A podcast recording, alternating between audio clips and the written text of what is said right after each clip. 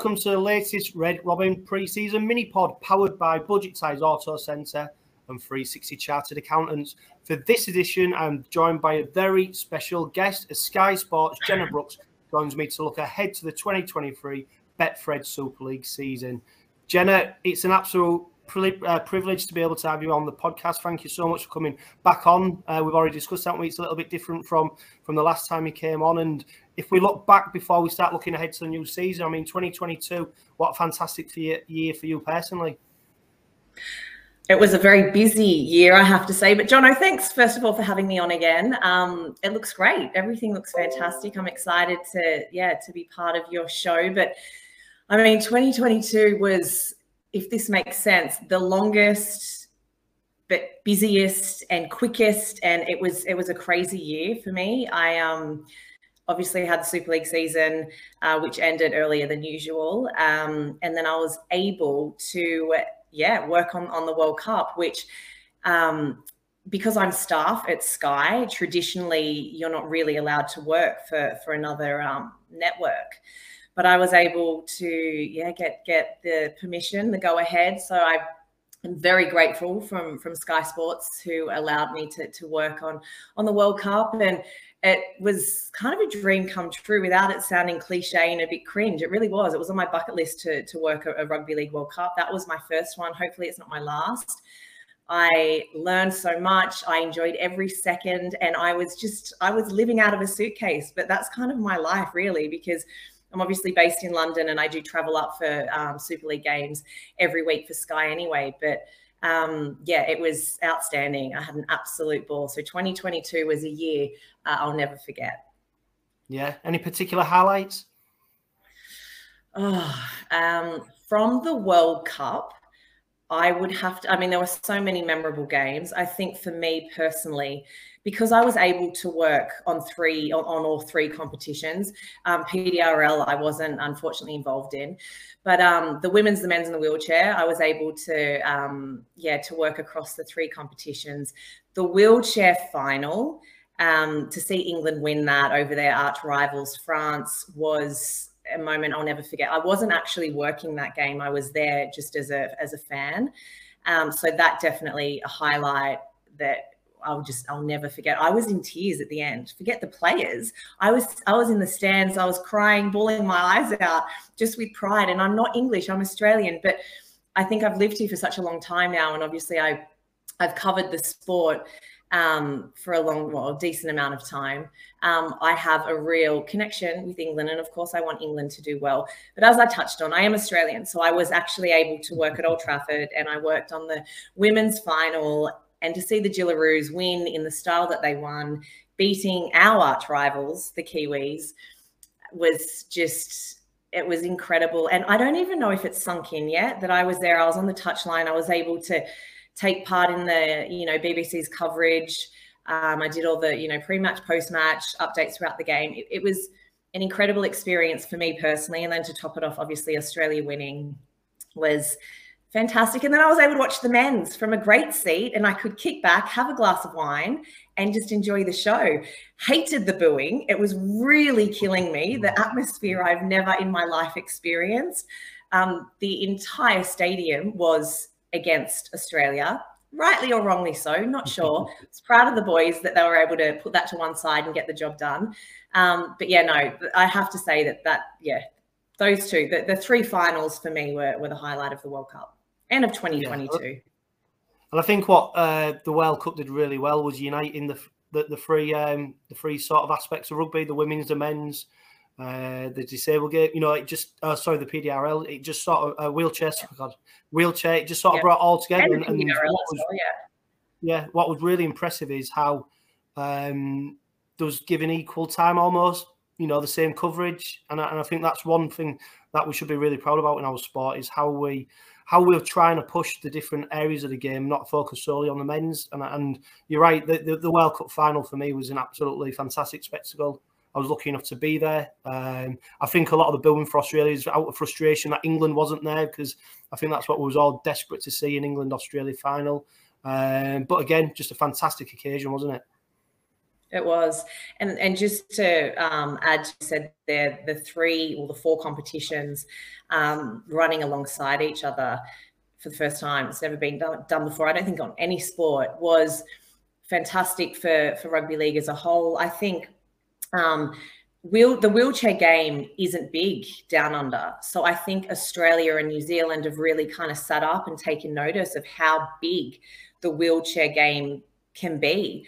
Um, the crowds that we had at the majority of the games, like it, it was unforgettable. It was it was so good. I, almost feel like the atmosphere at, at the wheelchair um, at the wheelchair games was was better than and you know the women's or the men's. I think it has a huge future.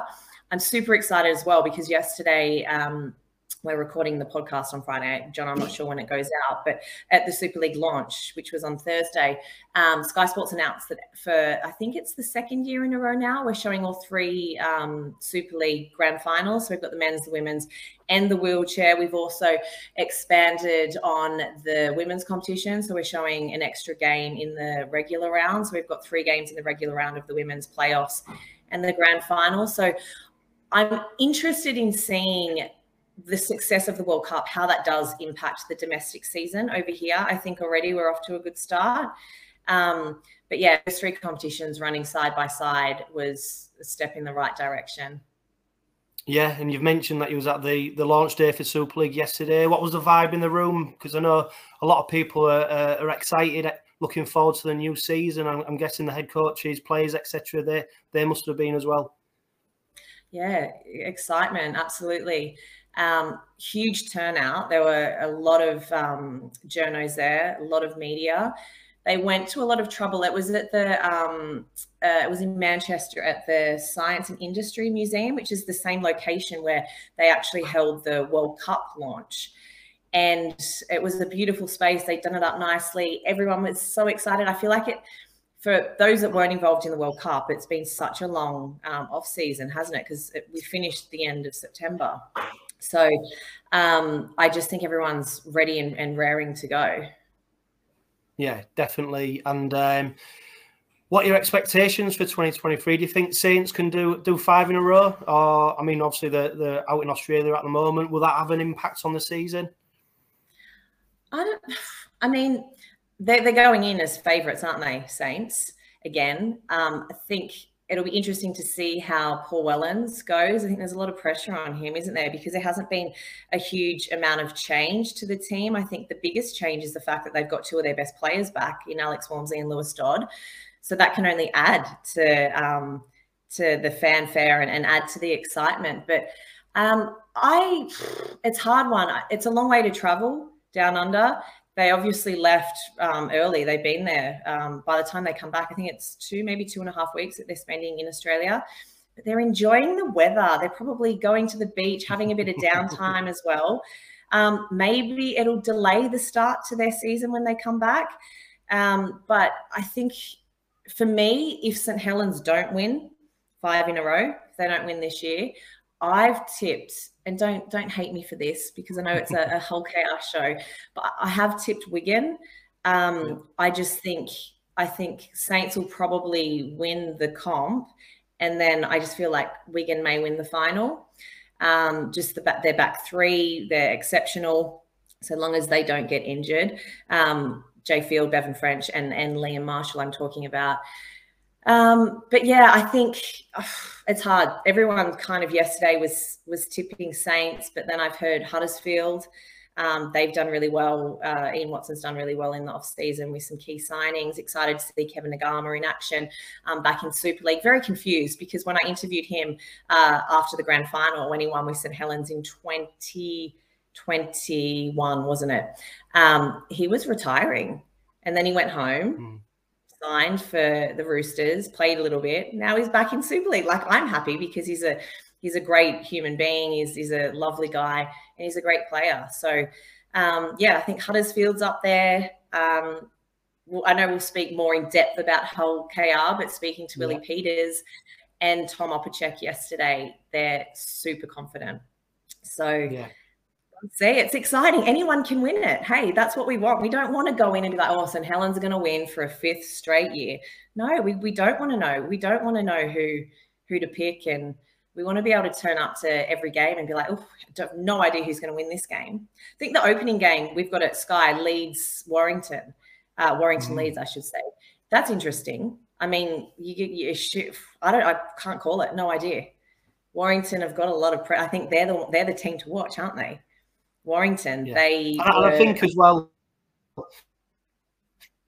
think as well probably so for a long time. I think you've got Saints be up. Um, if you look down the table, many people tip Leigh and Wakefield, but you know they'll have other ideas about where they want to finish in the table. But if you look in between, sort of there, everybody in that uh, league, I think they've got a chance of getting in the playoffs. And like you said, Leeds, Warrington, Hull Kingston Rovers, Hull FC, Castleford, you know, Catalans, they're all vying for them top six spots. So I think it's going to be a really enthralling season because I genuinely think every team thinks they've got a chance of getting in that playoff spot.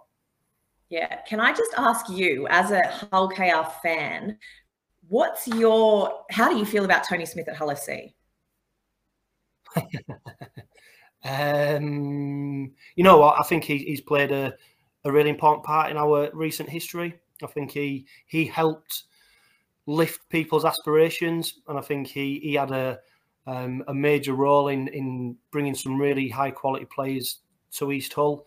Um, probably a little bit bitter about how he departed and and how it all came about because I really think it derailed our season and, and really our season petered out when at, at one stage it looked like we were really going to challenge Challenge Cup semi final, and it looked like playoffs were a real uh, possibility. So, yeah, and then to go, you know, to sign for our our rivals, you sort of left scratching your head, and to take Stanley Gene with him as well.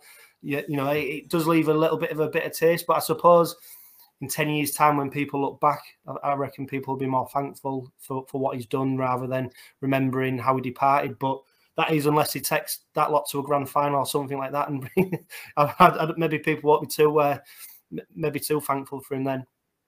Yeah, I asked him. So I interviewed. He was one of the coaches I interviewed for Sky Sports News yesterday, and I said to him, um, April seventh is a day. I mean, everyone's mm. talking about round two when um, Tony Smith goes up against his nephew Rohan Smith, but I went straight to April seventh the Hull Derby. I'm like, what for you personally, Tony? What's going to be the biggest challenge? And in true Tony Smith fashion, he dodged the question and went on about something else like, oh, every game has a story. And I know you folk, you media have to create something out of nothing. And he's like, I'm I've coached a lot of teams and you just got to put that behind you and be grateful for the time that you had there.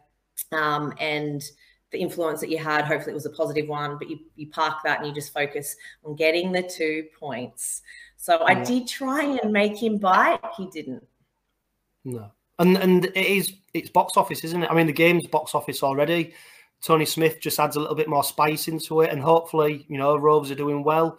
You know, if, if the black and whites are doing well, it's going to be a real humdinger of a game, isn't it? Because all eyes will be on the uh, MKM Stadium you know, the neutral for the neutral, they'll want to see what happens. And, and we've, um, you know, after we beat them with only 16 men in the final game of the season, obviously they'll have, um, they'll want to get some revenge on us. So it is, you know, we're already talking about a game that's a good, uh, a good couple of months down the road, but already it's exciting, isn't it? And for us last season, and probably our highlight was the the Good Friday victory. We saw the ratings performing.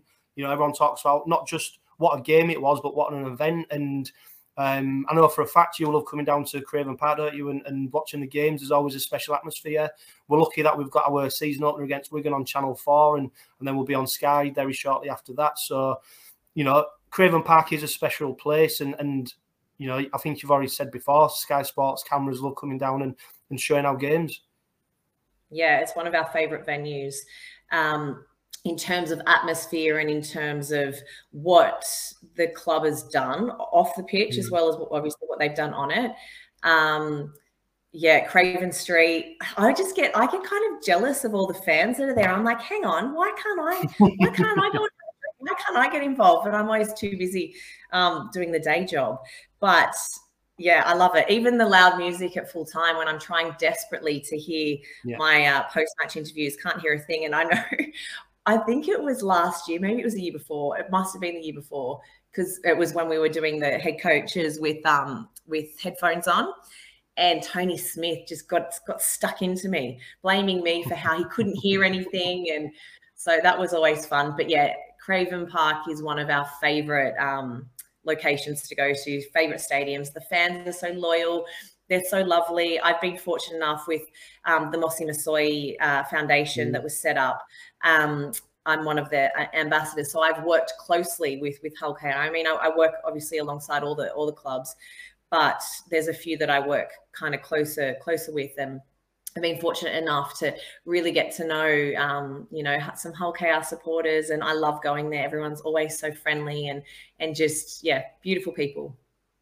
Yeah, yeah, and sending our best regards to Mossy Masoe. Hopefully, he's uh, he's doing well. Yeah, he's uh, it's um, quite an inspiring story, really, isn't it? When you when you consider oh, what what he's been through and, yeah. and to where he is now.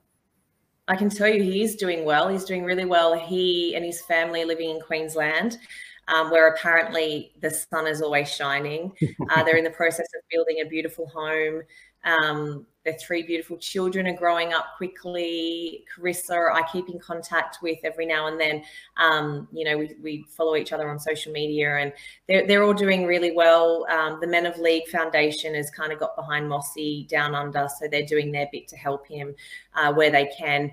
Obviously, he's still in the situation he's in, there hasn't been a lot of improvement in terms of um, like physical improvement from the injury, mm. which is a real shame. I think they said that um, the first maybe 18, 24 months was the most important period for him in terms of his recovery. And once he hit that mark, it would be a lot harder to continue improving. Um, but all in all, they're happy and yeah, they're, they're living a nice life uh, in Queensland. Yeah, thank you for that. That's really good to hear, and I know a lot of people will be wondering probably what what how Moss is doing and stuff. So yeah, that was really good. Um, you mentioned Willie Peters, Tom Opacic. They were at the, the media day yesterday. Um, Willie Peters' first head coach role, um, experienced obviously as assistant coach, and coming over here, he's moved his family over, lock, stock, and barrel, three year contract. He's really buying into what the club are wanting to achieve, both on the pitch and off it. Tom Opacic, what an exciting signing he is. I think I still pinch myself to think that we've got him. And, and for me, I'm already tipping him for a, a dream team spot at the end of the season because if he stays injury free, I think he'll be probably one of the best centres in Super League this season. Oh, absolutely up there as well. I think Man of Steel. He he's coming over, and, and what I like most about Tom Opacic is the fact that usually we see these players come over from the NRL back end of their career, right? They're kind of mm. they're here for one final paycheck. Not Tom. I think he's 28. He's late 20s. Yeah, yeah, yeah prime of his career. He could have stayed. He could have stayed in the NRL. He chose to come over. I asked him, you know, why, and, and he, he mentioned Willie being one of the big influences mm-hmm. um, in his decision to, to come over. He said he always wanted to try his hand at Super League, not at the end of his career while he was still in, in peak condition. Um, he obviously didn't play in the grand final, in the NRL grand final, because I think it was hamstring injury he had. But he part of that Parramatta side that did so well last year. Um, he is going to be sensational. I'm so excited to see him. He's probably my new signing of the year. Um, I think he, yeah, he's it's an unreal signing. Rhys Kennedy as well, though. Jesse Sue. Um, yeah. They're going to add a lot of size, a lot of power to to Hull KR's pack. Um, I'm just trying to. I think Willie Peters yesterday mentioned Jesse Sue and, and said that he believes he's going to play his best rugby in Super League. Mm. He feels that the the, um, the Super League's going to suit his style of play. So I think those three guys are, are, going to be fabulous for Hull KR. And Willie Peters, I mean, he he knows the UK, doesn't he? He spent he spent a number yeah. of years over here playing. Um, he's a good friend of Brian Carney's. So I think he might be Brian Carney's only friend. No, I'm just kidding. Um, but he's yeah, Brian and Brian and Willie are, are, are very close. Um, and yeah, he, he seemed lovely. I met him for the first time yesterday, and really, it's so positive about the season. Um, so's Tom. Both of them were like, "We're here to win it. I mean, we want to be the best. We want to win. If you if you don't win, you know, if you don't come first, you come last." And that was Tom Opacic's view. So he's come over here not just to, you know, to play rugby and um, he's come over to win. And so is Willie. So super exciting, super positive stuff for you guys. Yeah. And I think that's one of the, the big factors when some of these guys come over from the NRL. They're not just bringing the playing ability, they're bringing over a culture, they're bringing over um, you know, fresh eyes on on raising standards, etc. And I think you've already mentioned Jesse Sue. I think he's come coming not just to play, but obviously lead, bring on the likes of George King, Matty Storton, and, and play a role in developing them as players. Um, so we seem to have got players who are who are going to raise the standards, and and I think that is one thing that we need to to improve on. You know, we was pretty average in a lot of the stats last season. You know, when we look at meters made, tackles, etc., etc., was very very average, and it's almost Willie Peters, Jesse Sue, Rhys Kennedy, Tom Opacic, James Batchelor, etc., etc., raising us to that next level. And and do you think it's a realistic uh, proposition for for Rovers to be finishing in a playoff spot come the end of the season? going off what Tom and Willie were saying yesterday, you'd be a fool not to believe it. Um, mm. Yeah, absolutely. I think that they'll be there. Um, you got to remember as well. Last year, you guys had a lot of injuries to key players. Mm. That that affected you. I think this year you have a real mix of youth, um, experience, and just pure talent. So it'll be interesting to see how that all comes together and just a word as well on um, experience players and and you know Jesse Sue and, and what else they'll offer off the pitch.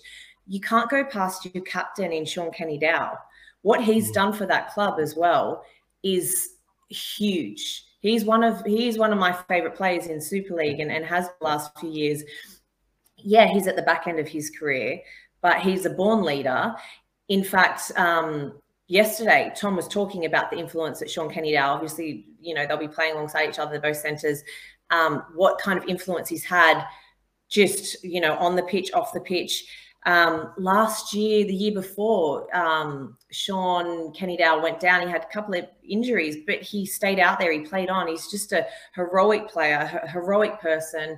I was lucky enough to get to know him a little bit during the, the Mossy Masoe um, days and he's just he's a real he's a special player to have at the club um, but I think I'm also excited just at the other end of the scale of seeing some of the the younger players that you guys have got, like Jez Litton, Mikey Lewis, to see how they develop under a coach like Willie Peters himself. He used to be a halfback. They're already two like incredible talents, massive mm. futures ahead of them. Um, Tony Smith said Jez Litton will play for England one day. Willie Peters said the same thing yesterday. He's got no doubt that he'll be pulling on that England jersey, um, which is massive for Jez. But you, mm. you, believe it, like he's he's that good. Mikey Lewis is is already. Um, I, I, know at Sky we're building him up as, as one of the faces of Super League. So mm. there's there's just a lot of positivity around the club heading into the season, and change is good. I think change is great. I think we're going to see a different style of play as well. I feel like under Tony, the last couple of seasons, there was a real unpredictability in terms of attack, which wasn't a bad thing. A lot of the time, you know, it, it completely fooled opposition. But I think we're going to see probably more direct play um, under Willie Peters. I know one of the things he's been focusing on in preseason is fitness. And I think we, we saw a bit of that in that preseason friendly against mm. Leeds. I wouldn't be surprised if Hull KR, if the pack go in as the fittest to start the season. Um, I know that that means a lot to him. Defense is a, is a big important thing for him as well. Um, Jono, I think I've lost you. Are you still there?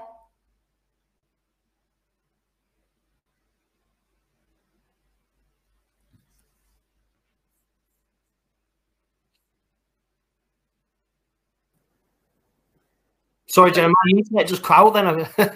I just had me full full frame me. yeah. Um, but yeah, I think there's a lot to be positive of anyway, and I think um, yeah, be interesting to see those changes and and how they kind of influence the style of, of play. Yeah, definitely whetting the appetite. I cannot wait for that season opener. I know you've got to rush off, Janet.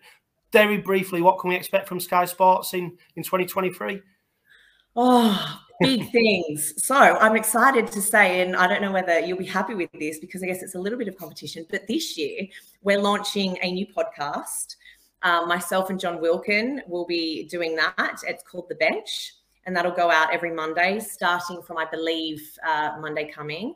So a couple of little changes. Um, we're always trying to freshen up and um, and just yeah get excited about the season and, and do things a little bit differently i think the biggest aim this year is to encourage a younger audience to to tune in and, and to watch super league um, and just get more eyeballs on the game so that's our goal this year yeah, excellent, Janet. Well, wish you the very best for the upcoming season, and, and of course, you'll always receive a warm welcome when you come to Craven Park. So we, we look forward to you coming down with the Sky Sports cameras very soon. Uh, this has been the Red Robin pre-season mini pod sponsored by 360 Chart Accountants and Budget Ties Auto Centre. But for now, remember, just live, love, laugh, and be happy.